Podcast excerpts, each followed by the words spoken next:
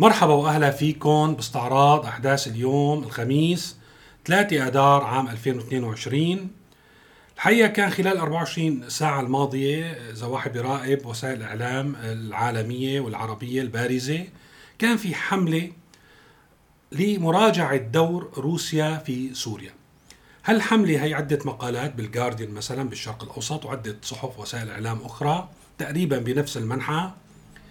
عنوان العريض أو الفكرة المركزية خلينا نقول تبعها أنه لو لم يسكت العالم على تجاوزات بوتين وروسيا في سوريا لما كان تجرأ بوتين بغزو أوكرانيا. يعني هذا هو أو هي الفكرة المركزية، بتبلش من البدايات من العام 2015 اللي كان هو بحسب المقالات بحسب الاستعراض أو هذه الحملة في الصحافة وفي وسائل الإعلام كان أول خروج لروسيا بعد الاتحاد السوفيتي خارج حدوده ووصوله إلى المتوسط وبناء قواعد عسكرية بحرية وجوية في سوريا. كان له فرصة بالتالي ليجرب أسلحة وتكتيكات وينجز مجموعة من التدريبات لقواته العسكرية في سوريا. الأهم من هيك استطاع أن يحجز حيز بين القوى المتصارعة أهمها كانت الولايات المتحدة تركيا وإيران وإسرائيل، وأن ينسق مع هذه القوى أيضا ليضمن تواجده ويكون تواجده بموافقة هذه القوى على تقاسم النفوذ في هذه الأرض. ينظرون إلى هذه كتجربة يعني أولى صغيرة حتى ينفذ تجربته الكبيرة في أوكرانيا. الأهم من هيك كله أنه هو قام بكل هذا، قام بعمليات طبعا نكتوله الخمير والفطير، قام بعمليات القصف والقتل ويعني هذا الحكي كله معددينه وقصف المدارس والمدنيين والمشافي وأفلت منها العقاب. طبعا في ناس كتير بيقولوا ايه والولايات المتحدة، طبعا يعني اعتقد هو من خلال هذه الممارسات بأنه أصبح قوة عظمى تشبه الولايات المتحدة الأمريكية، لأن لا شك الولايات المتحدة الأمريكية تقوم بما تريد ودائما تفلت من العقاب باعتبارها أقوى يعني من أقوى الدول أو إمبراطورية كبيرة في عالمنا الحالي. اعتقد بوتين على يعني ما فهمت بأنه من خلال التجربة السورية من خلال قيامه بهذه التجارب التجاوزات قتل الأبرياء قصف المدارس قصف المشافي تمكنوا من حجز حيز واسع في هذا الصراع في سوريا، اعتقد بأنه يستطيع أن يفعل ذلك في مكان آخر ويفلت أيضا من العقاب. وبالتالي كانت هذه المراجعة وطبعا دائما في مقارنة يعني اليوم بهذه الصحف كانت هي الصورة يلي عم تشوفوها هي متناقلة في أكثر من صحيفة الحقيقة اليوم التي تدلل بأن الرئيس السوري بشار الأسد هو أقرب تابع لبوتين اليوم، وبالتالي يعني هذا يؤدي إلى شيطنة بوتين واليوم الحديث عنه كمجرم ومتجاوز ومرتكب لتجاوزات وجرائم يجعل من التابع أيضا تلتصق فيه هذه الجرائم فيما يخص أرض سوريا. فإذا هذه هي المراجعة يعني بشكل عام والتي يمكن أن تؤدي إلى إعادة دراسة الوجود الروسي في سوريا. يعني قد يكون هذه الحملة مقدمة لإعادة أو ورقة ضغط من قبل القوى المتصارعة مع روسيا اليوم تقودها الولايات المتحدة وأوروبا وكثير من الدول الأخرى منها تركيا بأن يعيدوا يعني تحجيم أو يعيدوا ترسيم إذا صح التعبير التواجد الروسي في سوريا وما لهذا من تداعيات. يعني هذا الموضوع يمكن بده تسجيل خاص نشوف إذا فعلا تم تطبيق هذه الخطة ماذا يمكن أن يكون هناك من نتائج، من يمكن أن يملأ هذا الفراغ في حال انسحب التواجد الروسي من الأرض السورية. هلا بما يخص تطورات الأحداث في بين روسيا وأوكرانيا الحقيقة أنا فيني يعني الأخبار كثيرة ولكن في بتوقع منعطف خطير له دلالة قد يضع أو قد يحول المعركة بين روسيا وأوكرانيا عم نحكي على الصعيد العسكري بين روسيا ودول أوروبا. بدأت الدول الأوروبية ألمانيا وإسبانيا وحتى الولايات المتحدة الأمريكية بإرسال صواريخ وأسلحة هجومية إلى أوكرانيا، وهذا ما يجعل أن هناك أو يعني في تعاون أو شراكة خلينا نقول عسكرية بين هذه الدول في حربها ضد روسيا، وهذا له دلالات خطيرة يرفع من مستوى الصدام والصراع في أوكرانيا. وقد وبالتأكيد رح يطيل من أمد المعركة إلى أجل غير مسمى. على الصعيد يعني خلينا نقول السياسي، فتح تحقيق في الجنائية الدولية حول ارتكاب روسيا لجرائم حرب في أوكرانيا بطلب من 32 دولة، أيضا له يعني دلالات سياسية كبيرة. لا ننسى قرار الجمعية العامة للأمم المتحدة أمس يلي اتخذ بموافقة 141 دولة، معظم دول العالم توافق على القرار، فقط 5 دول اعترضت على القرار، منا سوريا، الصين كانت مثلا امتنعت عن، على سبيل المثال، لأن هذا مرة تانية بيجاوب على سؤال ما هو موقف الصين. يعني الصين لم تتبنى الموقف الروسي تماما، يعني خلت في مسافة بينها وبين الموقف الروسي. فإذا سياسيا من تصويت الجمعية العامة للأمم المتحدة، من موضوع عدد الدول اللي تقدم، وهذا يعني غير مسبوق لفتح تحقيق في مجال ارتكاب جرائم حرب في أوكرانيا، فسياسيا في تصعيد كبير. هذا انعكس على تقديم معونات عسكرية وعقد ما يشبه الشراكات العسكرية مع أوكرانيا والجيش الأوكراني. سينقل الصراع وانتقل الصراع أنا برأيي إلى مستوى أعلى مما بدأ فيه. على الصعيد الاقتصادي لسه الأخبار عم تتوالى، الحقيقة ما ممكن نعددها كلها. البورصة الروسية ما زالت متوقفة، شركات كبرى ما زالت تقاطع روسيا مثل مرسيدس، البنوك استمرار فصل البنوك من نظام السويد في أكثر من دولة في العالم، أكبر بنك روسي يخرج من السوق الأوروبية أيضا. هذا من أحد الأخبار. والشيء اللافت أنه النهج السياسة الإعلامية التي تنتهجها روسيا تشبه إلى حد كبير، إلى حد التطابق، ما تم انتهاجه في سوريا، موضوع التضليل الإعلامي، يعني أو رفع شعار التضليل الإعلامي، وأنه كل ما يظهر على هذه الشاشات هو كذب وفبركة وربما مجسمات يتم صناعتها في قطر. بحسب مقال البي بي سي، يفرض على الروس داخل روسيا مشاهدة القنوات المحلية التي مشغولة في معظم الوقت بحسب البي بي سي في تفنيد الصور التي تصل عبر شبكات التواصل الاجتماعي، وتبيان بأنها مزورة وأنها غير حقيقية وأنه لا يوجد قتلى روس. ومن هذا الكلام الذي شهدناه نحن في سوريا كثيرا، وكان يتم اتهام أي سوري يعرض أي حقائق على الأرض أو أي يصور أي جرائم، الجرائم الوحشية التي كانت تحدث على الأرض السورية، بأنها مقاطع مفبركة أو قديمة أو يتم تصنيعها في دول أخرى.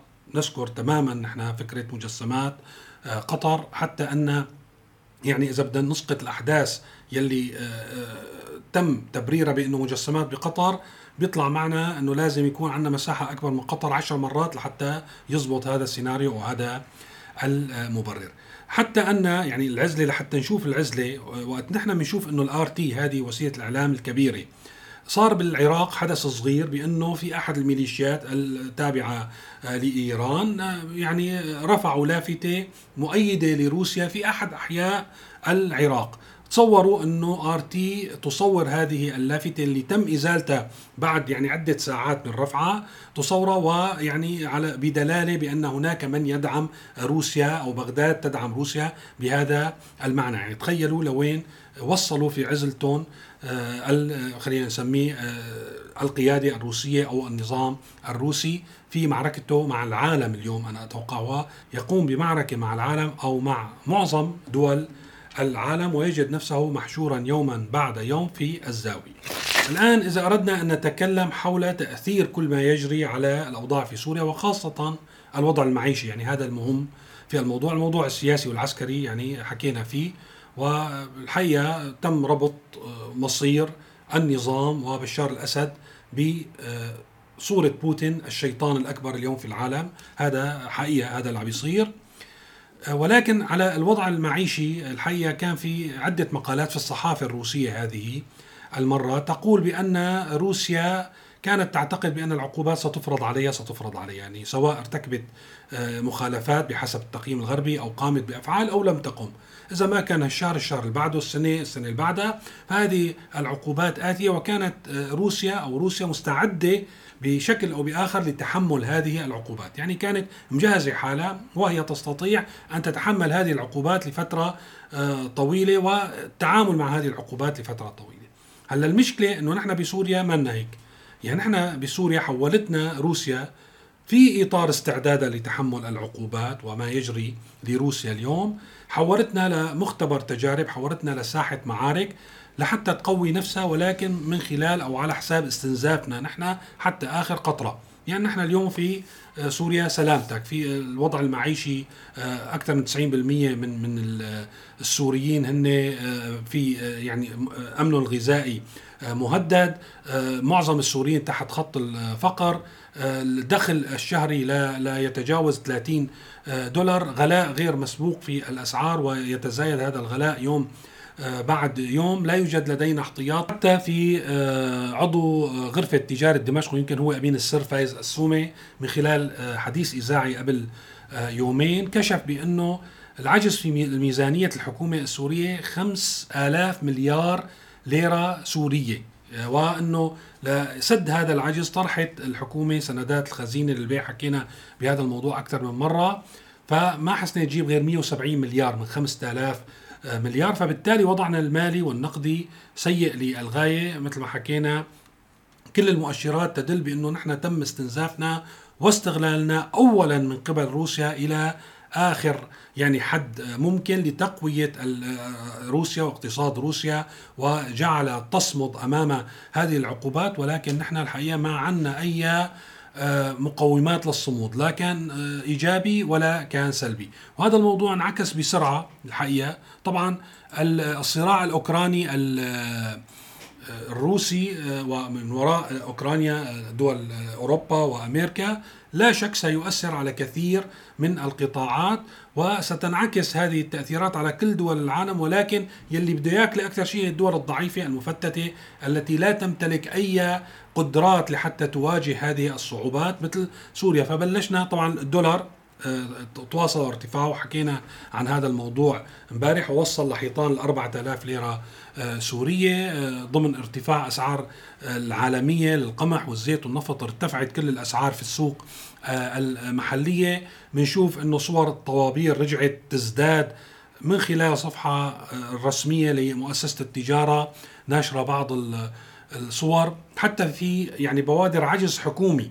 يعني شفت اليوم مادتين، الأولى أنه في شكوى من موظفي مصرف التجاري السوري الحكومي أنه ما عاد نقلوا الموظفين، هن لهم حق أو بتعاقدهم أو جرت العادة أنه ينقلوا الموظفين من وإلى فروع المصرف، هذا الموضوع من أول السنة ما عاد صار، وبالتالي في كتير من الناس قدموا إجازات طويلة أو في ناس امتنعوا عن الدوام لأن إذا بدي يروحوا على حسابهم بيحطوا كل الراتب تنقلات.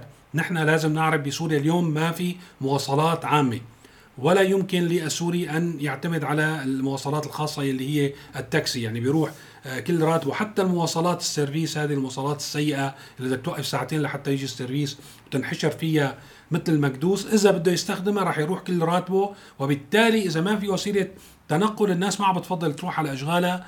في أيضا بنفس السياق في نتائج بأحد كليات جامعة دمشق اللي هي كلية الحقوق ما كانت تطلع عن الفصل الأول، نحن دخلنا بالفصل الثاني، أيضا يظهر تبرير بأنه في عنده نقص موظفين وعلى الأغلب لنفس السبب. فإذا في بوادر تفكك وعطالة عامة، يعني في مثل ما عم نحكي كنا على البنى التحتية وكيف مناطق كاملة عم تخرج عن الخدمات المدنية، الماء والكهرباء، أيضا يصاب البلد بالشلل التام من خلال تقطع أوصال المواصلات، ارتفاع التكاليف التنقل، نقص الرواتب أو تدني الرواتب والأجور، راح يسبب مع الأيام شلل تام في كتير من القطاعات. طبعا والذهب مثلا ارتفع 6,000 ليرة سوري بيوم واحد، شفنا تقارير أيضا يعني هذا مرتبط مباشرة بأوكرانيا وروسيا في مجال أسعار الفروج و أزمة المداجن اللي هي مستمرة من سنوات، تفاقمت هذه الأزمة بسبب غلاء أسعار العلف، لأن معظم العلف يأتي من أوكرانيا ومن روسيا أو نسبة كبيرة منه، وصار في ارتفاع بأسعاره عالميا. فأساسا نحن عندنا مشكلة، أساسا الناس ما عم تحسن، لا المربين عم يحسنوا يربوا الدواجن ولا الناس عم تحسن تشتري يعني المطروح في الأسواق. فإذا تفاقمت كل المشاكل في أول يومين أو ثلاثة في سوريا، وأعتقد بأنه هذا المسار يعني إذا كان تأثير الأزمات الاقتصادية والعقوبات على روسيا القوية المستعدة، سيكون علينا ضرب 10 أو ربما أكثر من ذلك على، وينعكس ذلك مباشرة على المواطن السوري. آخر شيء رح نحكي عن موضوع الحقيقة كمان مهم، أنه هذه الأزمة اللي نحن عم نعيشها، الوضع الخطير كان المحلي الإقليمي أو الدولي، يستلزم وجود إداريين وقادة ورجال دولة لديهم المعرفة والخبرة والقدرة على التخفيف قدر الإمكان من آثار هذه الأزمة. ولكن الحقيقة مع بداية الصراع الروسي أو الغزو الروسي لأوكرانيا، خلينا نقول بشكل أدق، وهذه ردة الفعل والعقوبات اللي عم تتلقاها روسيا والتوتر الحاصل، أداء المسؤولين السوريين ومن يتصدر المشهد في سوريا يعني يبشر بكارثة إضافية. يكشف، نحن ليش دائما بنحط مقاطع مو بس لحتى نضحك ونسخر، لأن كلامهم هو الحقيقة مثير للسخرية، ولكن لحتى نوضح للناس من يدير اليوم سوريا في هذه الأزمة الكبيرة. طبعا مرة تانية بدي أكد أنه الرئيس بشار الأسد غائب تماما عن الصورة، حتى التصريحات التي تنسب إليه في الآونة الأخيرة، وكان أشهر باتهام أوكرانيا وشعب أوكرانيا وحكومة أوكرانيا ومن اليوم يدير الأمور بأوكرانيا بالنازية، ما سمعنا منه، نحن شفناه بوسائل الإعلام. هذا الموضوع اللي تكرر على لسان مستشارته لونا الشبل ووزير الخارجية والجعفري، هذا السياق. الحقيقة اليوم نحن منا متأكدين أنه بشار الأسد هو الذي يقود هذا العمل السياسي الدبلوماسي. مرة تانية أو هي مرة ثالثة برجع بحكي، أنا لدي شكوك بأن الرئيس بشار الأسد مو لأنه يعني غريب عليه يطلق مثل هذه التصريحات، لأنه ما شفناه أطلق مثل هذه التصريحات، وهو برأيي محتجز بالقصر بس على استقبل ودع لمسؤولين إيرانيين وروس فقط في الصورة. ولكن لا أعرف حقيقة من يقود اليوم العمل السياسي والدبلوماسي في سوريا، لأن الحقيقة أصبح الموضوع يتحول إلى كوميديا سوداء خالصة، يبين على مستوى هؤلاء الأشخاص، يعني حتى مو أنه لا يمتلكوا القدرة ولا المعرفة ولا يعني خلينا نقول طريقة في الإقناع أو تقديم الأمور أو مخاطبة الرأي العام، ما عندهم أي مهارات، حتى ما هم مستعدين يعني يقضوا نص ساعة قبل أي لقاء لحتى يجمعوا شوية معلومات ويعرفوا شو بده يحكوا. يعني بيطلعوا ارتجال وبيبلش التخبيص بقى. هذا التخبيص نحن مرة تانية مو لحتى نسخر، وهن بيقولوا لي لكن شو بيطلعين، في كتير ناس تنتقد انه انتقائي لبعض المقاطع، انه يعني شو متوقع من هدول يحكوا. لا متوقع، لان نحن وقت واحد بيطلع بهذه الازمه بهذا الوضع الخطر بيحكي كلام يعني اطفال ما ممكن يحكوه، لازم نسلط الضوء عليه ونظهر للسوريين انه هؤلاء الذين يديرون اليوم الشأن السوري بانه يجب الرأي العام ان يكون في مواجهه هؤلاء. يعني ما بيصير يحكوا مثل هذا الحكي وينفدوا بجلدهم، لازم نتمسخر عليهم، لازم نسخر منهم، لازم نستهجن وننتقد ونسأل انه ما ضل عنا نحن رجال، ما في بقى من السوريين رجال دولة إداريين قياديين يستطيعوا أن يقوموا بهذا العمل لتخفيف الآثار على الناس، غير هؤلاء اللي يعني صاروا أشبه بالكراكوزات والمهرجين على الشاشات. في هالمقاطع المتتالية رح أعرض بعض ردود الأفعال، رح أعلق على رد فعل واحد وقت كان يعني تخيلوا بأنه وقت تم سؤال لونا الشبل مستشارة الرئيس الخاصة، مرة تانية ماني متأكد إذا هي مستشارة بشار الأسد ولا بوتين اليوم، أنه على العقوبات وكيف ستؤثر على روسيا، تقول بأنها ستؤثر على الغرب أكثر وعلى أوروبا.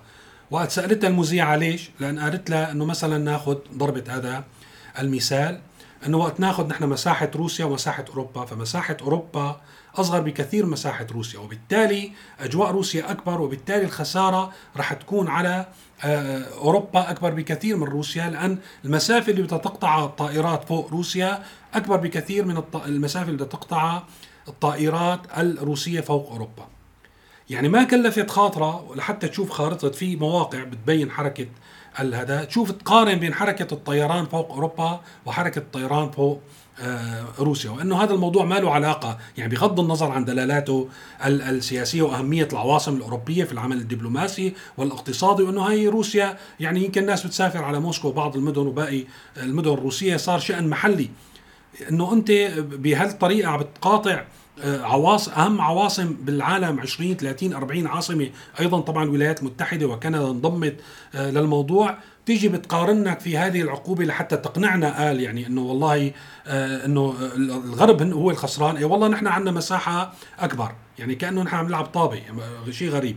فإذن هذه واحدة من المنطقة الذي يواجه بها هؤلاء، يعني مع الأسف السوريين مرة تانية أنا قلت أنه باتوا، يعني لأن العالم الدول العربية هدول الظاهرين بالصورة، وأنا دائما بقول نحن السوريين لسنا كذلك، ومن السوريين أصحاب كفاءة وأصحاب مقدرة وأصحاب ويمتلكون مهارات للتعامل مع مثل هذه الظروف وتخفيف الآثار قدر الإمكان، ولكن مع الأسف معظم هؤلاء مبعدين ومن موجود على في المفاصل وفي المراكز الحساسة، مجموعة من المهرجين، مجموعة من المنتفعين البعيدين كل البعد أو عن الواقع، ربما يعرفون الواقع ولكن لا يهتموا طالما هن يعيشون في أفضل حال.